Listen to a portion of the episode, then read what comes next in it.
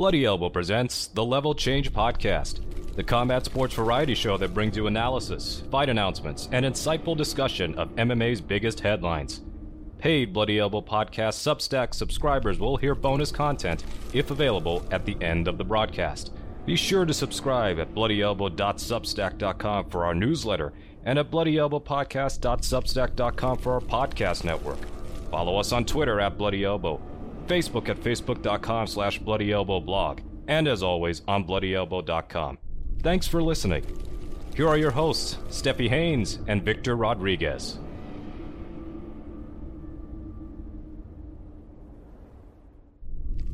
Welcome back, and thank you for listening to episode 255 of the Level Change Podcast. I'm Steffi Haynes, and I'm joined, as always, by my amazing co host, Victor Rodriguez. And today we have a lot to talk about. We do have a few salacious headlines, but we've got wow, this this two week span of fights from last week going all the way into this weekend have been insane. But we have a Bellator slash Rizin card, a full on Rizin card. We have a tremendous UFC card. We've got Crawford versus Spence. We just had um, Stephen Fulton losing his ass to um, Naoya Inoue last night or early this morning. I get everything so confused. My days are running together. But hmm. man, this has been a run of combat sports and I am loving it because after the the previous several months where the only the only thing we were getting really outside of a random good card, good pay-per-view is a bunch of watered down shit. I mean, even this London card was not a performer. Yeah, it didn't seem the, like the most inspiring uh, event, although I, it was. See, and that's the thing, right? I mean, it was better than some of the more recent things that we'd had on offer from the UFC, but is that really saying much? I don't know, you know. But it was at least more relevant, and it was a full event, not um, not an Apex card, but still not anything like what we're ready to um, embrace for this weekend, which is hopefully uh, going to be a hell of a lot of fun. I don't see how you could fuck this up. This looks amazing. Indeed. Now, to kick us off, I asked Twitter to give me something to set the tone of the show to ask you. And I could not help but love this response from It's Not Cage Fighting. If you're looking for him on Twitter, that's his handle, but his uh his actual at is in cage fighting. So he said, did you ever find Bugs Bunny attractive when he'd put on a dress and play a girl bunny? No, you know what? I never did. I, I never. I, I guess that's kind of that. There's um there's a particular strain of comedy from that era, and it was much more prevalent in Latin America, where it lasted a lot longer. Where just you get the ugliest dude possible to dress up as a woman, and the joke was, look at this hideous man playing a woman, and I don't know. It, it was it, it just I guess maybe that was kind of the the whole vibe that I got because you know I grew up watching Porcel and all this other shit. So I see Bugs Bunny, I'm thinking that's what they're going for. Because I mean, seriously, who would? I'm a pervert, but I got some fucking standards. I don't know how you're seeing that and thinking, yeah, go Bugs. Nah, nah, no, come on. Nah. But but what about Jessica Rabbit? Okay, but that's different though. Jessica Rabbit was designed and made specifically to be appealing as a actual human woman, you know, or at least a, a, a something that would approximate that, despite being a cartoon character.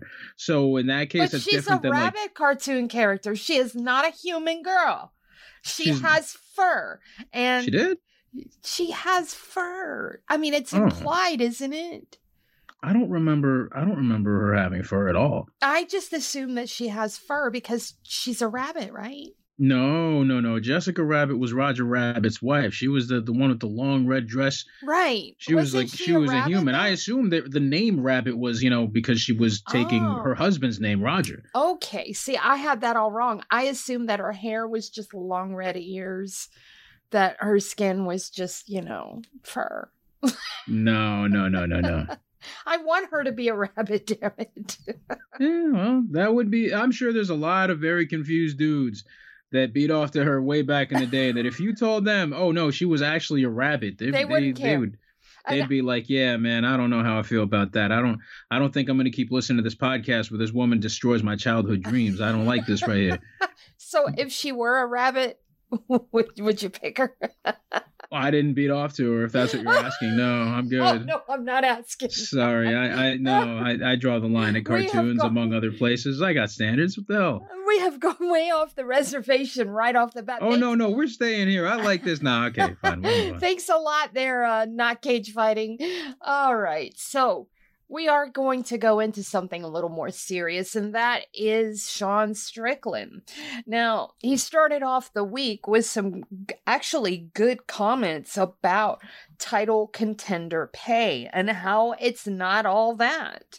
How that he understands that the UFC doesn't pay LeBron James money. I mean, he literally said, come on. This is the UFC. There is no LeBron James money. That's what he told Helen Yee word for word. He then expanded a little bit and said that the money was good enough to maybe get a lift kit for your truck or enough to upgrade a Hyundai accent.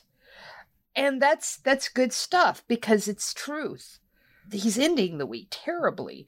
And the reason why I'm saying that and it's uh, actually you know just the middle of the week but i feel like this is uh, an ominous cloud to go into the weekend with this story. And it is that he has targeted kevin lee's little brother keith lee and has said that he's a racist now, Keith Lee took great offense to this, and I would have as well. And he mulled it over for a solid week before he did his own video response. And he laid out all the details. He called on video two people from the gym that were present during this conversation. But what it all boils down to is about a month, I mean, excuse me, a year ago, Keith Lee was training in the same gym that Sean Strickland was in.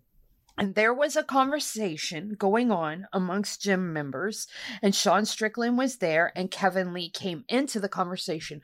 But the conversation was already about race. Oh, So boy. Keith Lee comes in and he gives his uh, his opinion, and Sean Strickland, being the person that he is, he's come out recently and said this conversation that happened over a year ago that Keith Lee said that he didn't like white people. That, that Oh, he boy. said that in the conversation. Keith Lee says that that never happened. He also said that um that the conversation um had already begun, but the way Sean Strickland tells it that Keith Lee came up to uh, a group of guys and just immediately started talking about racism, and that uh, you know, according according to Keith and the people that he called on video, that basically backed up his story, and you could tell that these were cold calls. It wasn't like he had these things prearranged or anything like that. And I mean, it just seems like a lot of effort, you know? So I I believe more what Keith Lee is saying than than what Sean Strickland says because Sean Strickland is for lack of a better term, he is crass and abrasive and seems to be the guy that wants attention on him in any way, fashion, or form, and it doesn't matter how he gets it. And so when Keith Lee released this video, I don't think Sean Strickland had any idea of the mass following that Keith Lee has. But one of the things that really bothered me that Keith said was that it was adversely impacting him and his family, that he was getting threats, that he was having to delete hundreds of comments from his TikTok because they were race based. And it's ugly. It's it's awful. And it's all because Sean Strickland needed to find a target and he seems to like to find targets that people universally like so that he can pick them apart. And I think that is just ooh, a bridge too far for me. Here's my thing, and I want to walk into this thing. I, I gotta I gotta set this thing up first, right? There is a problem in which pointing out that someone or something is racist for certain segments of the population is worse than being racist. What do I tell you guys every every couple of weeks? What do I say all the time? What is the national pastime in this country? It's not baseball. It's moving the goalposts as it relates to racism. Now listen, I got to say that up front because what qualifies and what doesn't qualify for racism is not exactly something that I would trust Sean Strickland of all people to be the most enlightened person about. Now, I don't know the particulars of the conversation that was taking place at the time with Keith and whoever else was there and all this other shit. However, if we're going to look at who has a better track record, not necessarily for truthlessness, but just being more rooted in reality, it's probably Keith. And I, am not saying that Sean was lying necessarily. I think he's not a particularly smart guy. He may may very well have just not interpreted things properly, or not understood things. Uh, you know, maybe he just you know took umbrage to whatever was being said and just you know just went off from there and is painting it in that from from that perspective. I don't know how much purchase I'm willing to lend a motherfucker though when he admits that he was part of white supremacist gangs in his youth.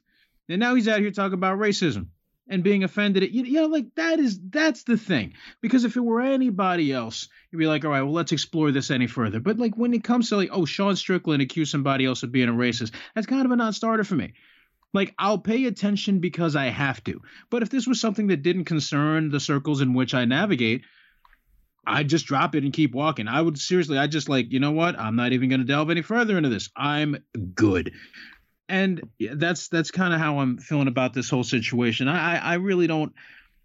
It's not even so much a matter of picking sides. It's a matter of looking at the two sides and looking at their trajectories, looking at what they're bound to do. Keith hasn't given us any reason to doubt him as of now, at least, or up until now. I just don't understand why. Why this is such a weird thing to pick on a guy who wasn't even fighting, who was signed to Bellator when he was fighting, and all he's doing right now is spreading positivity and doing food reviews. Like, what what are we doing here? Why are you fucking with him? It's uh, it seems more likely to me that Strickland just wants to pick at anybody in anywhere that he can, and this is what you end up with. Just no focus. You know, one of the things about Strickland that makes me think that this is manufactured is the way that he continually uses race when he speaks to Helen Yee. I cannot stand all the Chinese jokes about you oh, know God. that uh, Asians eat dog and things like that. I cannot stand. Oh my fucking God, he's still doing that? He's just awful. I, I just cannot stand him, and it's it's hard for me to to reconcile any of his fighting ability with his horrible personality. And I'm sure if you know if he heard me say this, he'd have a ton of things to say to me and about about me. And guess what? I really don't care. No, we shouldn't. you know, we he's shouldn't. not the kind of person that I would ever rub elbows with, anyways. But to be in a public space and have quite a following and throw an accusation like that out suppo- and, and this happened a year ago why is he just randomly grabbing this and t- telling telling interviewers how he quote fucking hates Keith Lee, that little fucking racist. That's what he said. Keith Lee is he strikes me as nothing but a kind person and I have noted because I follow him uh, I have noted that he doesn't care what establishment he's at. He takes recommendations, whether it be a white establishment, a black establishment, an Asian one, um, anything like that. He just goes where the food is and where the recommendations are. So I don't even get how this conversation that supposedly happened a year ago is suddenly relevant now. Why drag that up if it even happened, which I don't think that it did. And if it did, I don't think it happened the way that that, that he's painting. I don't That's think the thing. I, I believe Keith Lee when he says I did not say that. I believe him when he calls people that were part of the conversation and they also one of the guys was like I don't recall it being that way and I don't recall you ever saying that. He never came out and said you did not say that, but to the best of his recollection, they're trying to be honest. They're not making that line in the sand and saying, "Oh, Keith did absolutely you didn't say it." He that's why I believe these people because they're not doing that. They're saying, you know, I don't remember you saying that at all. But they're not Yeah. making a, a total declarative there. and that's where it gets tiresome because now we're just doing this back and forth. Did he Mhm. say it? Didn't he say? Like, what? What the fuck are we doing? Yeah. You know what I mean? Like, th- there's no reason for this to even be a thing. But But it it- is, and it's, it's you got a you got a guy who's a very public figure who is now going to be a title challenger, who's going to be getting so much more airtime. Mm, God, and and he's affecting someone's business, his life, his family. yeah, They're getting they're getting threats of violence. That is Yeah. horrible. And that is all rooted in Sean Strickland. He has uprooted this guy's life pretty much. That's Crazy. awful. And there was no need for it. no, All right, next up on my list, I couldn't help but want to talk a little bit about Jon Jones, Tom Aspinall, because I don't even want the Stipe fight anymore.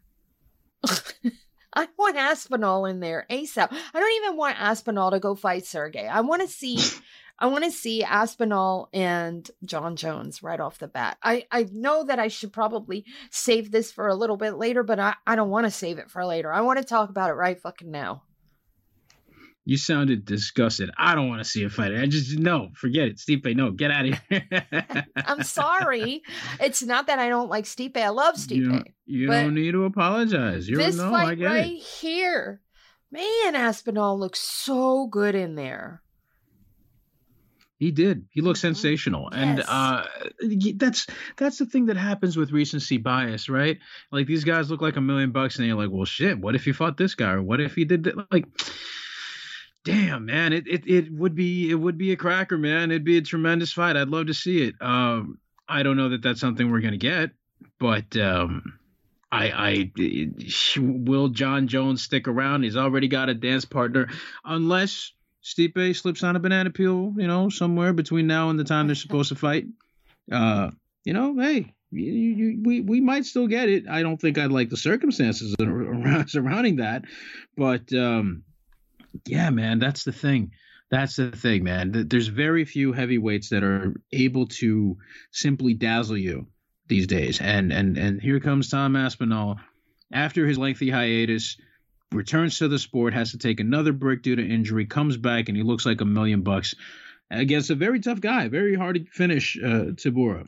Uh, shit, I, I, I don't, I don't know what you do with the guy next. He's got to be next in line, man. He's got to be next in line. There can't be nobody else.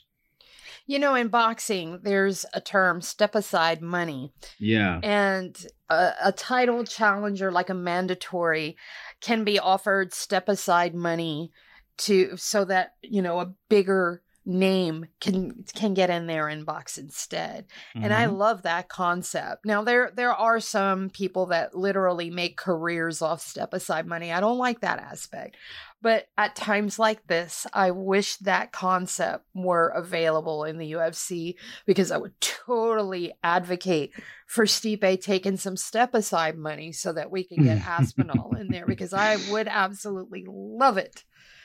But that's They don't. They don't even want to pay the guys the money they're paying. They're promising them in their contracts. You think you're gonna pay a motherfucker to not fight? Get the fuck. I remember Chael Sonnen said something about this earlier. Who was? Oh fuck, I can't remember. And I was talking about this to somebody the other day, like now three days ago.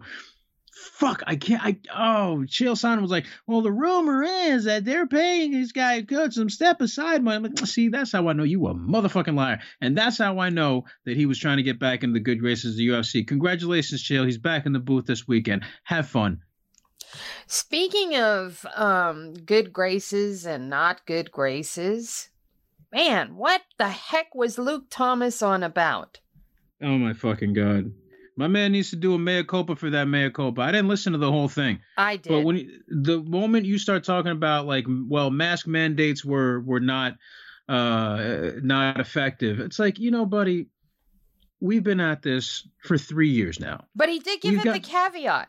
If you had the the K95 or the N95, those masks worked.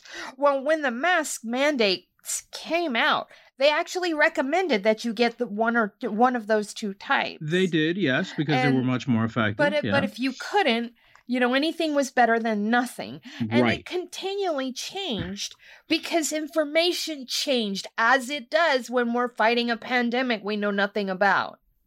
you got to look at it this way. Why did this country struggle so much and have so many more deaths Trump. than than anywhere else? It wasn't just one person. It doesn't help that you've got a president that Mhm. says, "Oh, it's fake. Oh, it's a Chinese weapon. Oh, it's whatever. It'll go away on its own. Maybe we can inject bleach. Maybe sunlight could be used." When you have someone like that running the country and a whole bunch of people trying to placate him, yeah, sure, I can see where that doesn't. But you didn't really need that for people to be distrustful of government and of the scientific community. You didn't really need that for people to, you know, dismiss uh, evidence that's right there. I mean, look, what was the number one thing that I don't know about you? I, I kept hearing people saying like, I don't trust that vaccine. They made it too fast. Oh, you're a specialist in vaccines now. Mhm. You you you got to stop watching. Like the polio vaccine took longer because guess what, motherfucker? They didn't have the same testing that we have now. They didn't throw the same kind of money, resources, and time, nor did they have the ability to share information instantaneously the way we do now. That is what aids scientific research and allows for things like this to happen. The question should not be why did this vaccine get done so quick? The question should be why aren't more of them done in the same way? But fine. Look, I don't I, part of me doesn't really want to make too much of a judgment on this because I didn't see the whole video and I know that wouldn't really be very fair to Luke. But two things. Look at the people that are cheering you on Mhm. and tell yourself if that's the company that you want to be around. That's number 1. Number 2, a lot of us lost people. Mhm. A lot of us really like I didn't I'm grateful I didn't lose any close relatives. You know, I people that that I knew from my older neighborhoods, you know, those folks. But people lost a lot.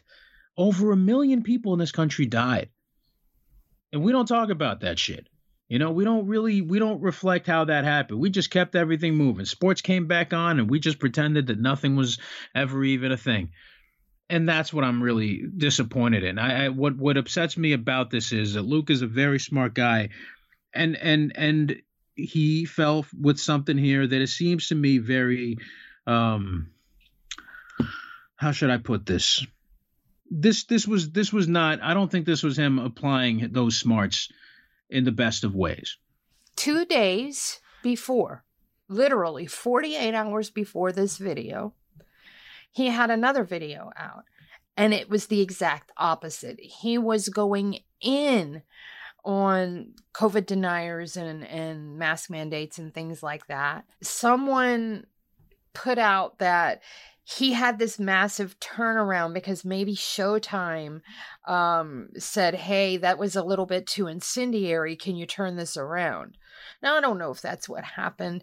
And I, I am a big fan of Luke's. I'm not a fan of this post or this whole train of thinking. I'm not a fan of him starting off the conversation saying that it was an interesting concept broached by Jake Shields and saying something to the effect that I, you know, a lot of you don't respect Jake Shields, but you got to respect what he did in the cage or something along those lines. And I was. what is that fucking quali? Oh Uh, god. yeah, and so, anyways, the point I'm making is is that you giving Jake Shields of all people any kind of platform like that is just, woo, again, it's just way out in left field, especially hmm. for Luke.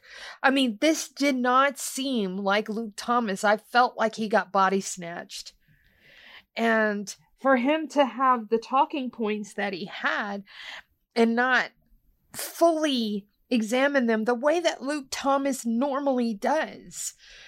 To, to talk about masks not being effective and blah blah blah and the, the the the research not being effective and blah blah blah if it hadn't been for the vaccine which science believes is about 91% effective. Just imagine how many more people would have died without the vaccine. But I was just floored when I watched that video. Uh, You could have knocked me over with a feather. I, I remember I was watching first. Uh, well, this is back when when Bill Maher was still you know tolerable to watch and still somewhat funny. Uh, he was arguing with a guy from the CDC.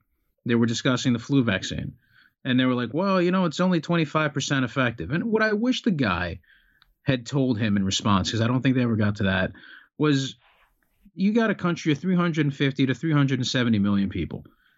Twenty five percent of that." Is better than 0% of that.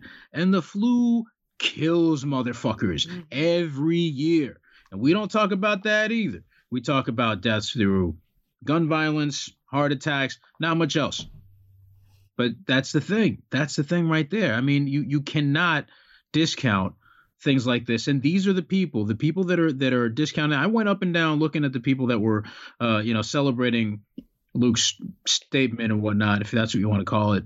And it's like, yep, yep, yep, yep, yep. Down the line, so many of these people like, oh, I'm so glad he saw truth. Nah, man. Nah, that's fucked up. And listen, the next time we get when we get another pandemic, and believe me, we are going to get more of these. This is not ever going to be over. Um, we're we're gonna have we're gonna have more misinformation. And I gotta know what exactly it is that he's gonna do or say when that happens. I I hope he doesn't treat it the same way that he's treating this shit now. And he has quite a following, which is Yes. a little more depressing, you know? And again, I'm not trying to um take Luke to task or anything like that. I I just have to express a bit of disappointment because someone that I hold in very very high regard kind of I don't know. I, he kind of let me down, and it's not his job to to keep himself propped up in my eyes either. So, Luke, if you're listening, I'm not trying to say that either. I'm just saying it was kind of depressing to to watch your video. I would say please please reconsider. Exactly. That's what I would say. That's That all it is, man. Like you, you, you Yes. I, I, I, I kind of get what you're trying to do, but buddy, no. Yeah, I I would uh, wholeheartedly agree with that sentiment. Please reconsider your stance. Now, I want to go back to the London card for a moment because one pervading thought for me was that this London card was pretty much awful. Now, Oh, the main card had some moments, but you had moments amongst unranked people like we always do. I liked very few of the fights, like Molly McCann's fight. I didn't even like that. Um, not because Molly lost or anything like that, but because Molly is woefully inept on the ground, and she got mauled when she shouldn't have been mauled that that quickly, that effectively, that easily. The fight with uh, Paul Craig was decent. I liked that fight. I was not expecting Paul Craig to be able to to do that at 185. The weigh-ins, my God, he looked emaciated. Him talking about bouncing back and forth between 185 and 205, I don't know if that's a smart idea, especially for his body because he is not Mm. young anymore. Mm-mm. He is in his late 30s. So we have to examine that a little bit uh, as far as Paul Craig's team and and think to yourself, do we want to put his body through that? Should we talk him down from this and tell him either stay at 185 or stay at 205? I don't like the bouncing back and forth thing. And then I, I have one more thought, and then I'm going to let you weigh in on all of it. Nathaniel Wood, Andre Fili. I don't know why this was escaping me so much. That fight was bonkers. I really, Mhm. really liked that fight. Listen, I watched it twice because I, I wanted to see what the, Me up- too. the uproar was. And you know what? When I watched it the second time, I actually gave all three of the rounds to Nathaniel Wood. Did you do the same? I don't. I think I, I gave, I gave Fili one of the rounds. I can't remember which one. See, I didn't. I when I watched the second time and really took my time watching it, not tweeting at the same time, blah blah blah. I th- could see it all three rounds for Nathaniel Wood. There was no problem with that score whatsoever for me. None. So I don't have a problem with that score either. I mean, that was just a that was just a, a, a far more thrilling fight than what I expected, and that's great. I, I was just I was just happy that the fight was that good because we had to sit through some pretty uh, not great stuff at Yeah. some points in that fight, and that was um that was that was a nice uh, sigh of relief that we had. That that should have been the co-main event. mhm. I understand the box office appeal that they feel that Molly McCann has. You know, the feel good story, the home girl, the hometown girl getting some shine, but I, I that's we're we're gonna get to that later on. It's just that's that's probably not what they should have gone with. Um, there were some fun things earlier, but other than that, no, no, no, no. We're actually not going to get to it later on. This is our discussion of that that event right here. Um, Okay. probably one of the worst fights on the card.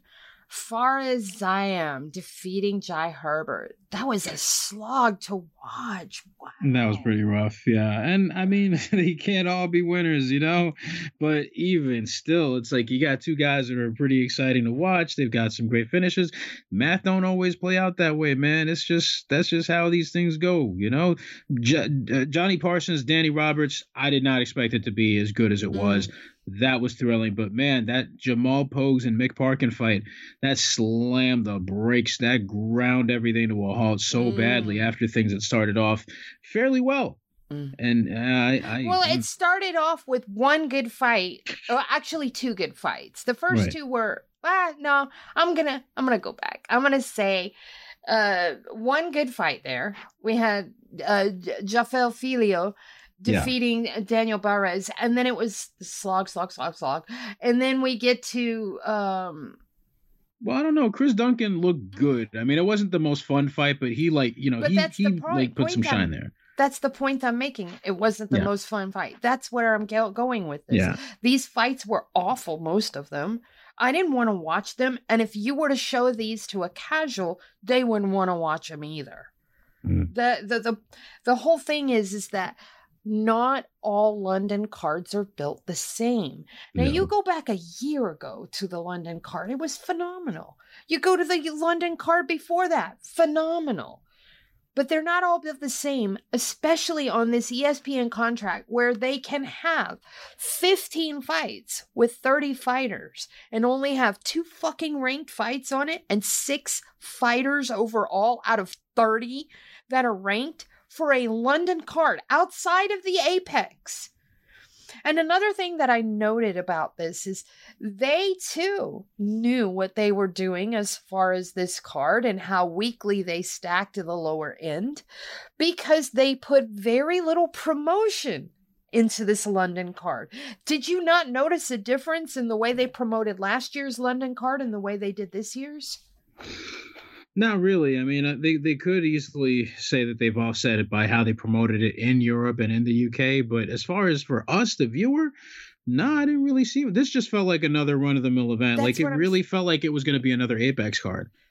Right. What I'm saying is, did you notice a difference in the way they promoted this one and last year's London card, which was massive? Well, that's what I'm well saying. Yeah, this this this just felt like a like an afterthought before Yeah. it was even there. It felt like an Apex card, Right. despite it being an arena card, w- which the London events Okay, I, I Never had misunderstood what you were trying to say there, but Yeah. yes, that was that is the exact point I'm trying to make is that it felt like an Apex card. It Yeah. really did, and not even their their name value at the top, which would be Aspinall and McCann, and, and to some degree Nathan Wood. Not, they couldn't even save this. Uh, Paul Craig's from Scotland. Yes, he gets that uh, that that side of the UK pop, but I just I was not feeling like this was our typical London card even going into it. And maybe and somebody made a um a post and I can't remember who it was. But somebody said maybe it's time to look at other venues outside of London. Let's go somewhere else. Do we have to always go to London? Can we go let's go to Scotland again. We haven't gone to Scotland in a while. Let's uh, let's take a card back to Ireland. We haven't gone back to Ireland in a while. There are other venues in Europe that you can look at. Yeah, I mean the closest they'll have to that is going to Paris soon in what September, I think. Yeah, then that's you know, but that's I, I think they're not. I'm- They're probably not going to have too many British fighters or Scottish or Irish guys there either. Mm. I mean, I don't know. I think more um, uh, uh, more of what I'm trying to get to is uh, their UK cards need need better something. I don't Yeah. know something. Maybe it all comes down to promotion and marketing and lack thereof. I don't know, but this card didn't seem right going in, and it certainly didn't turn out right in practice. So. Anyways, that's the the only other fight I wanted to to briefly brush on was Bruna Brasil defeating Shauna Bannon. Shauna Bannon is not ready for the UFC in any shape or form at all. Yeah, this might have been one of those. Um, you know, I'm I'm glad she gets the, the the step up, but I don't know that she's really ready. Maybe it was this performance, maybe it was this this particular fight. Uh, didn't look great. Didn't really look like the sort of. Um, I mean, look, she, her fights in, in Invicta and elsewhere, she clearly is not a finished product. I don't think this is one of those things where like, well, she's never going to amount to anything. And I know that's not what you're saying. I'm just saying like, I don't want anybody hearing this thinking that we're uh, simply going to dismiss her out of hand based off of this one performance. But it I a very concerning performance. I am. Uh, I'm totally oh. dismissing her because Well, I I've- mean, she's got room for improvement. She could do something. she's but 30 gotta- years old. She can still improve. Some people do it. But I don't think she will improve enough to be UFC caliber. Period. She needs to go back to Invicta. That's Mm-hmm. that's my t- thoughts, my take. I don't care what anybody else says. She is not ready for the UFC, and I don't think she will be. She is not a natural athlete either. Well, I, I, that, I know that's harsh, but I, I'm I'm putting it out exactly as I see it, and I don't have any ill will towards Shauna Bannon either. I was high on her. I picked her going in. I'm not mad at her for losing either. I just was able to see quite clearly that she has a very low ceiling inside the hmm. UFC. She should definitely get back to the regionals if she plans on improving because you cannot improve inside the UFC if you're given basically what they considered a softball opponent for her and she lost her ass in that fight. mm. So, anyway. where do we go? Where does Molly McCann go from here? Is what I want to know. I would like to see Molly go to I don't hang on. Let's let's look at Molly realistically here. So I'm pulling up her record. Okay. She lost to Yulia Stoliarenko who was a gimme opponent for her. Erin Blanchfield, there's no shame in that loss. She beat Hannah Goldy as she should have. She beat Luana Carolina as she should have. She beat Jeon Kim. That's a good win. I picked Jeon Kim going into that. She beat she okay, that those are her wins inside the UFC. Uh no, she also beat uh, Diana Belbita. Uh, that's easy enough to do. Diana Belbita is terrible. Ariane Lipski, that's a good win. Priscilla Cachoeira, that's a good win.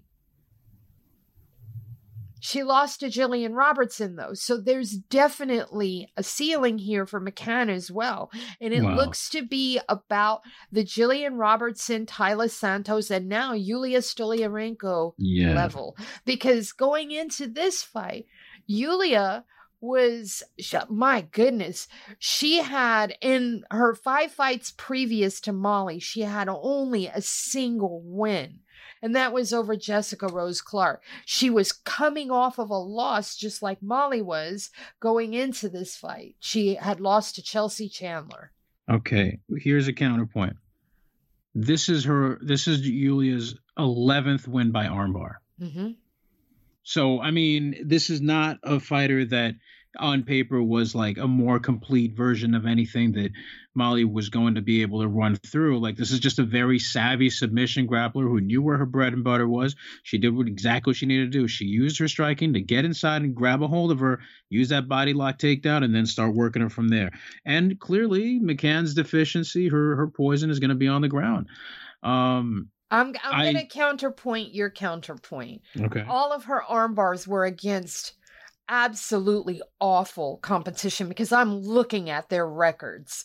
I am not putting any stock into those arm bars, especially most of them being exhibitions from, you know, tough or whatever. I, I will actually bookend this with she lost to Lucie Pudilova of all people. Come on. Yeah, Pudilova did come. She did have a bit of an upswing afterwards, so I don't know. I just. So, listen, Molly has a super limited st- ceiling. That that's that's the point we're both going towards. Am I right? Hmm. mm. Come on. I don't know about that. And and as far as uh, Pudilova's upswing after Yulia Stoliarenko, she went on a four fight losing streak in the middle point there, amazingly, um, in the UFC. I mean, her her wins have have picked up and improved greatly, but I mean, she just lost to Joselyne Edwards. I mean, I, this is the part of the division that's a mess. Mm-hmm. Like, this is the part when I talk about middleweight, you have the elite, then the miasma in the middle. This is what you have here right now. And it's kind of like, I, I, don't know how much further really we can go with it or where you adequately match anybody at this point because it's like, all right, now Stoliarenko, is this sign, is this a sign of her finally turning things around and doing that's better? That's a good question, right? I don't know. I mean, I'd love to see her against Jillian Robertson just for purely seeing, yes. you know, two grapplers go at it. You know, I'd like to see that. But I other than that. that, I don't know. Like, you don't want to move her up too much because, you know, she's still got some progress to make and some moves to to, to improve here. So, eh, I like I the Jillian Robertson thing because I feel like now I want to see more of Yulia because your your main point here is maybe this is a turning point for Yulia. I agree. I think this was a turning point for her. Um, as far as Molly, though, what are you doing with Molly? Because what I'm doing with her is matching her very carefully for one more fight.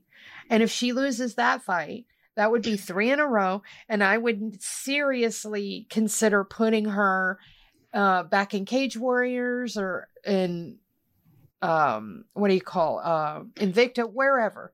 I, it's it's probably got more to do with not putting her, not featuring her as as heavily as part of the marketing and, and promotional elements of the, event. Because I think having that spotlight, that pressure, maybe that's it. Am I gotta ease up on that for a bit. Mm, you know, maybe she'll. I don't know. Maybe that's what's going on. You know, you're kind of rushing her a little too fast. I I, I kind of feel like none of the advancement that she had made, none of the prominence that she's gotten um, in terms of the promotional aspects of it. Like we want to see everybody get more shine. I just feel like if it's not commensurate to what your talent level is, you're going to see a lot of people turn on you. You know, we saw a lot. Look at how people were reacting to, that. oh, she's so dumb. Look at how she dove into that armbar. Like, dude. That's not dumb. She just got submitted by somebody who was way, way better with submissions and they're both trained professionals. Like you can think what you want about how uh, whether or not they're they're they're you don't think that they're on an elite level fine. I, I say that but jesus christ you know don't just the way people turn on you if you get a bit of an ascent that fans don't feel to be earned in some weird nebulous way that that leads to that and that adds to that pressure you know what i'm saying? Like now she's looking at these last two losses and going like well shit you know have i lost it? Have i am i not you know what's what's going what's what do i need to do? What do i need to change? Like that stuff that pressure is tremendous and that can break somebody. So i'm really thinking that you know slow walk her a little. Don't have her in a co-main event. Don't even have her in the main card if you don't have to. You know what i mean? Like she's not in title contention. She's not even you know what i mean? It's like we don't need to force that that square peg into the round hole yeah. But you you said something there. We need um they they moved her along too fast. Yulia Stoliarenko was not moving her along too fast. That was giving her a softball. This yeah, they thought they were they were gambling on that being yeah. a rebound. Yeah. I mean, and Yulia had a lot of losses going into that. Like recent, you know, yep. in five fights, four losses. Mm-hmm. So, I mean, that was supposed to be her slow roll. Mm-hmm. And wow, she totally fumbled the ball there. Now, I'm not going to say Molly's terrible. Um, I am going to say she has a ceiling and it's not very high. That's all I'm going to say. Uh, Okay. And Molly is not young either. She is beyond the age of 30. So there's a limited window there already. Now, there is something to uh to for else for us to talk about here with this particular fight because Molly has said she is going to drop down to straw weight. That is not going to fix your problem. It is not a problem of size. No. It is a problem of skill, specifically when you get on the fucking ground and your fight IQ. That is the problem. This is this is like I remember like when Mike Dolce was talking about he can get Roy uh, Nelson down to middleweight. And the very first thing in the comments, I remember reading that, and people, everybody was right on the money. Like, yeah, you could do that. Number one, that's not that much of a flex because the guy's got a lot of fat on him. Like, I mean, please, yeah, you you could you could get him on. Like, is it really that uh, uh, impressive to claim that? I don't know. But number two, he's still going to have the same deficiencies. He's still going to be foot slow. He's still going to be super reliant on that one punch power. You know, like you don't immediately just everything does not transform just because you change weight classes. Look at Paul Craig. I had my doubts coming in. He seemed to have acquitted himself very well. I don't know how sustainable this is going to be for him. I hope he's staying closer to fight weight now that he's going to be uh, staying at 20 at, at 185 if he stays there. But um, it doesn't work for everybody, man. It certainly doesn't. All right, before we get into our picks for this weekend's amazing fight lineups, I have two things. The first is that our bonus content is an amazing interview that Victor did with Maxwell Kalu from African Warriors Fighting Championship. Um, so you will want to stick around for that after we finish with our fight preview. Now, the other thing that I wanted to talk to you about is I got another question for you, and I, I have to give you this question. So this comes from Jabba the First Hut. And if you want to at him, it's Jabba the one, the number one hut. Okay, he says, should the founding fathers have gone with the turkey instead of the bald eagle? Mm, no, because then we'd have to venerate it as sacred. And then you'd have a thing where we can't eat turkey because it's the national bird and blah, blah, blah. And that's all that other shit. And I don't know about you, bro. I fucking love turkey. So, no, I would never eat a bald eagle just because it aesthetically it doesn't seem pleasing. And it seems like so much work. I mean, good God, turkeys are dry enough. You imagine having to roast an eagle? Like, how much meat can you really get off of that that would be like, how much work would that be? You got to put it in a pressure cooker and all that. You got to deal with the talons. Nah, no, no, no, no, no, no, no, no. You got to get bolt cutters to cut, chop the, the, the talons off of that fucking thing. How are you going to Uh, catch it? The whole point of turkey is that it's accessible because they're flightless birds. Yeah, well, I mean, you shoot an eagle in the head, it's not going to be too. Uh, I'd like to not gonna be too you get- fucking nimble either at that point. People shooting an eagle. Eagles are pretty fast flyers. There are no peregrine falcons or anything, but it's kind of hard to shoot an eagle in the head. Yeah, they they I- get I, they know, get. I know they make some good good long range sights and things like that, but I just think it would be a lot harder to and, and there's much fewer. You know, you could not breed eagles in captivity like that. I mean, I, I guess you could, but they would probably shred each other if you put them in a, a mass uh, you know, a mass feeding area or anything like that. You know, the way that they do chickens and things like that. It's pretty gross, but Probably. anyways, I just think it would be a lot harder to eat bald eagle because of all of the uh, the logistics of it. All right, so we are going to get into our picks, and we are going to start because there's a lot of cards. We have selected three to take a look at.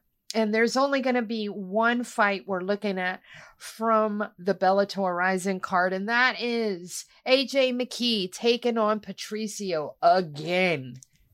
I know. I know, right? I Isn't that cool? It's so awesome. I know. I'm so excited. Yee. Ah, yes. I'm going with AJ McKee. Yeah, I am too. Um, I feel like Patricio is finally starting to show a little bit of wear and tear. He has spent almost his whole career in Bellator and is basically. Uh, in my eyes, he's the face of Bellator right now. I, I for a while there, I thought it was going to be AJ McKee, but they don't seem to put as much promotion behind all of their champions. And this has been something that I've always had beef with with the UFC too. But you know, if you if you've got champions and you want them to to shine and put asses in seats, give them a little bit of marketing push. And I don't I don't know. I just think that uh, AJ McKee hasn't been properly marketed. No, but then again, I mean, Bellator is very content to stick with what they've got. Exactly. I don't feel like they're doing much in terms of like, if you don't know about them, if you're not following them, it's like, hey, man, cool, Whatever. no problem. Yeah, I mean, look, we're on Showtime, man. You got Showtime? That's it. Like, I, it would be nice. I don't know that their business model really depends on that. I get it. I, maybe they're just making the same money either way. But fuck, it would be really, really nice if more people saw the good that Bellator has to offer, and they are so much. They've turned things around so much in the last few years. It's like, come on, they they really just why? Why can't they do it? And the thing is, is if they would bother to do the bare minimum, they probably wouldn't be in the financial hot water that they're in seeking buyers. And trust me, Bellator is going to get sold. And that sucks. You know, well, I'm I'm I'm I'm still I don't know, man. I still have like a lot of questions on how that's going to go. Well, apparently the asking price is somewhere around 300 million, so it's very affordable for the right person. Mm. So, in any yeah. event, it's going to be a good fight. Uh, Mookie is also taking AJ McKee, and I am as well. Um, then we're gonna go ahead and jump into UFC. What is this? Two ninety one. Two ninety one. Yeah. Yes, two ninety one. Wow. And uh first fight that we're gonna look at is Michael Chiesa taking on Kevin Holland. We have two grapplers here. Kevin Holland. Hmm. I've been back and forth on this. I have. I'm taking Michael Chiesa here, but I'm not totally, totally confident because Kevin Holland, he has this ability to snatch victory out of the jaws of defeat sometimes. Um, yeah, fuck. Eh. Michael Chiesa hasn't looked his best lately either. Victor, how are you going here? I I don't know that I can trust Kevin Holland. Yeah. You know what I'm saying? That's my thing. I love watching the dude fight, but sometimes, you know, yeah. He's got that fight, fight IQ problem, right? Kiss has got more like he can be a bit of a loose cannon too, but he's a much more reliable grappler. And again, that fly paper approach, man, it's tough to beat. You know, it's like get this motherfucker off me is is not uh, a pleasant situation. So um, I, I think I'm just gonna go with Kiss on this one. I know I'm gonna probably regret it. Kevin Holland's probably gonna go out there guns blazing and put him on his ass. I don't know. Um, I'm I'm still I'm still gonna go with Kiss on this. You know how I know I've been up a lot and on very little sleep? Mm. because I said that Holland can snatch victory from the jaws of defeat. You know what? But he can do that too. You know what I was trying to say though. I know what you were trying. To say. I was to trying say. to say okay. he was he could snatch. Um, You're right on both though. it makes sense. Don't worry. don't stay up all night trying to watch an, an Inoue fight because you will regret it later on in the day. okay, so, anyways, yeah, he can snatch victory, he could snatch a loss. You get where I'm going with this. He's he's very unpredictable. In any event, I'm gonna take Chiesa, but I'm not real confident. Mookie is also taking Chiesa. All right. We're moving into Tony Ferguson versus Bobby Green. I hate this fight so much. I wish Tony would just fucking retire, but I know why he can't. because the UFC pays peanuts. That's why. Um, I am taking Bobby Green. Mookie is taking Bobby Green. I'm sure you're probably going to take him too because what do you do with Tony Ferguson at this point? He is a shell of himself. I ain't got no fucking choice, man. Yeah, I got to pick Bobby Green. All right. Now we get to a fun fight here. Stephen Thompson against Michel Pereira. Oh my goodness. I think this is going to be super fun fight. Might even be fight of the night. Um Stephen Thompson. Boy, he's a mixed bag, especially lately. Hmm. I don't know which way to go, but I, I'm sort of leaning Michel Pereira. You might be able to change my mind. I don't know. Uh, Mookie is also taking Pereira. So uh, talk talk to me. Tell me if I should if I should go ahead and go with Stephen Thompson or not. I I'm gonna go with Stephen Thompson. Why? I think he's I don't know. I I think he's got more like um I think he's got that patience. You know, I think he's uh, probably been in there and seen a lot of crazy shit. You know, there's some guys that are just able to nullify the acrobatics that Michel brings. And I think that that sort of thing, those guys, those guys start making things a little tougher. So I'm, um, I, I think that's really where it's going to be from. All right. I am not going to take St- Stephen Thompson still. you didn't okay. convince me.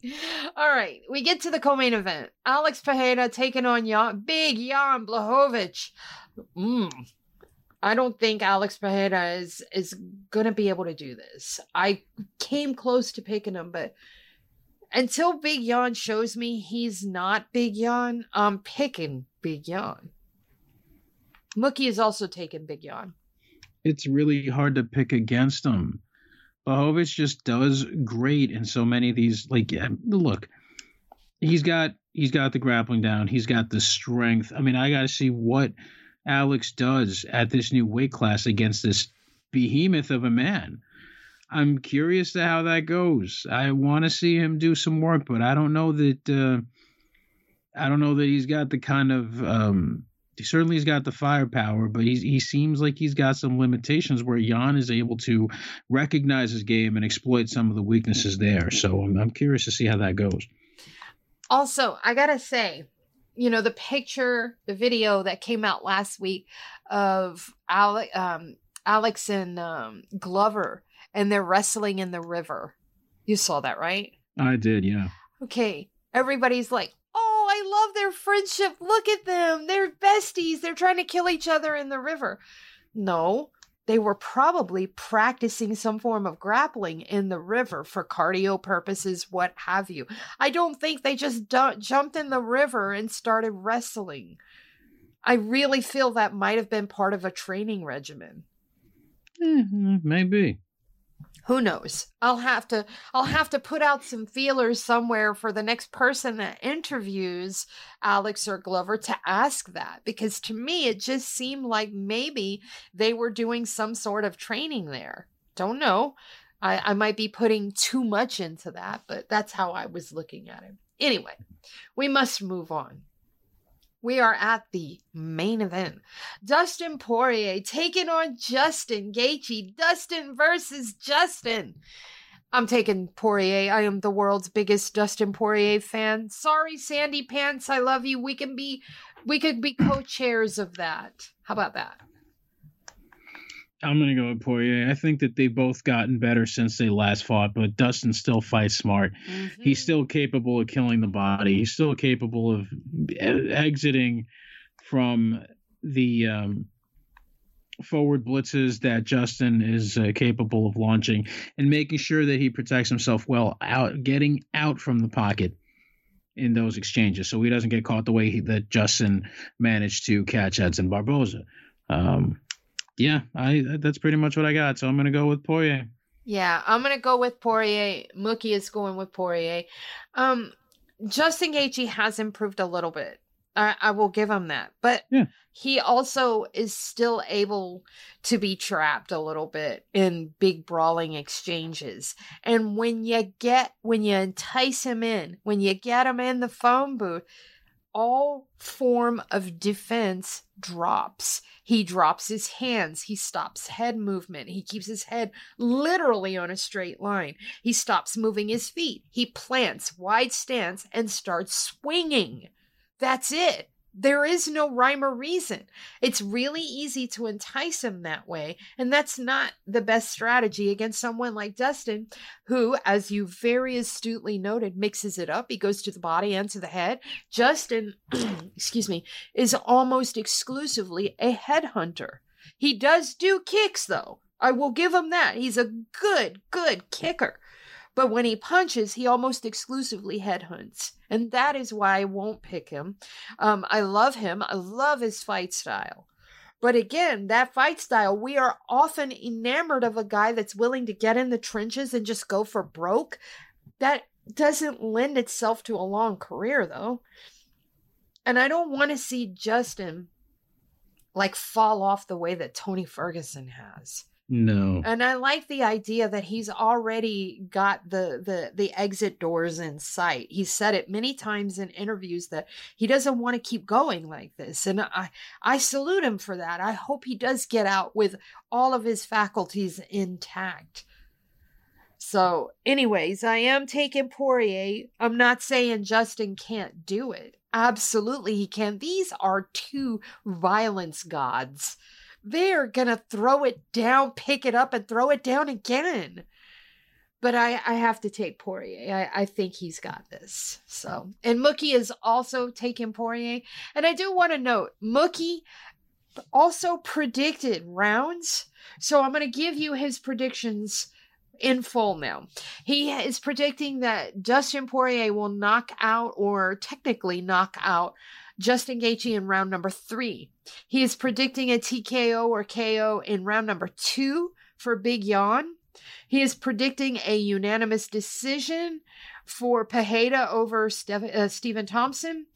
Another unanimous decision for Green over Ferguson. He thinks Michael Chiesa will get a submission in round number two, and AJ McKee will knock out Patricio in round number two. Now we're going to pick our final fight. It is a boxing match. One of the most anticipated fights of probably the last three years, four years.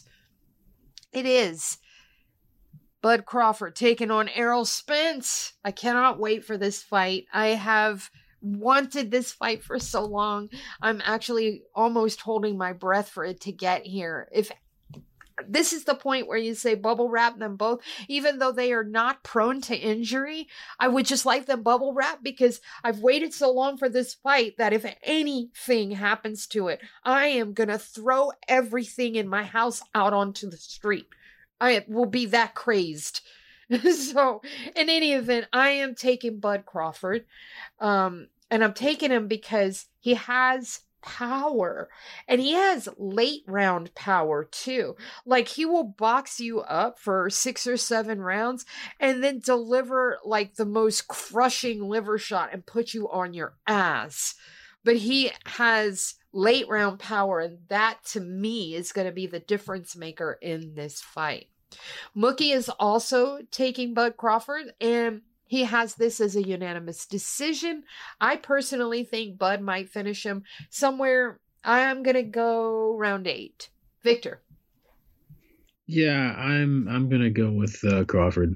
All right, and Victor's going with Bud because he's smart. That's why. Not saying Spence can't get it done. He absolutely can. You give me way too much credit. I, I don't know about that. Let's not let's not be that let's not be that effusive with our praise here. I just think this is Bud's fight. That's all. Hmm. Anyways, on that note, we're going to wrap things up for our free subscribers. If you're a paid subscriber, stick around because Victor's excellent, excellent interview with Maxwell Kalu from African Warriors Fighting Championship will be coming up next. For those of you that are not paid subscribers, now is your chance. Get over there and press that subscribe button. To access the bonus content of this show, you must be a paid subscriber. To do that, go to bloodyelbowpodcast.substack.com and subscribe today.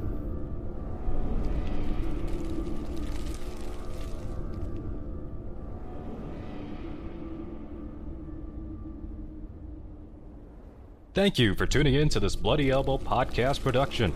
Subscribe at bloodyelbowpodcast.substack.com. Give us your email and receive notifications when your favorite shows drop straight into your inbox. We're also found on a wide variety of podcast outlets. Just search for Bloody Elbow Podcast and you will get new shows throughout the week, including the MMA Bunker and MMA Tete a Tete shows with Kid Nate, the Level Change Podcast, the Hey Not the Face Podcast, the MMA Vivisection main card and prelims UFC preview shows, the Sixth Round Post Fight Show, the Show Money Podcast, and the MMA Depressed Us.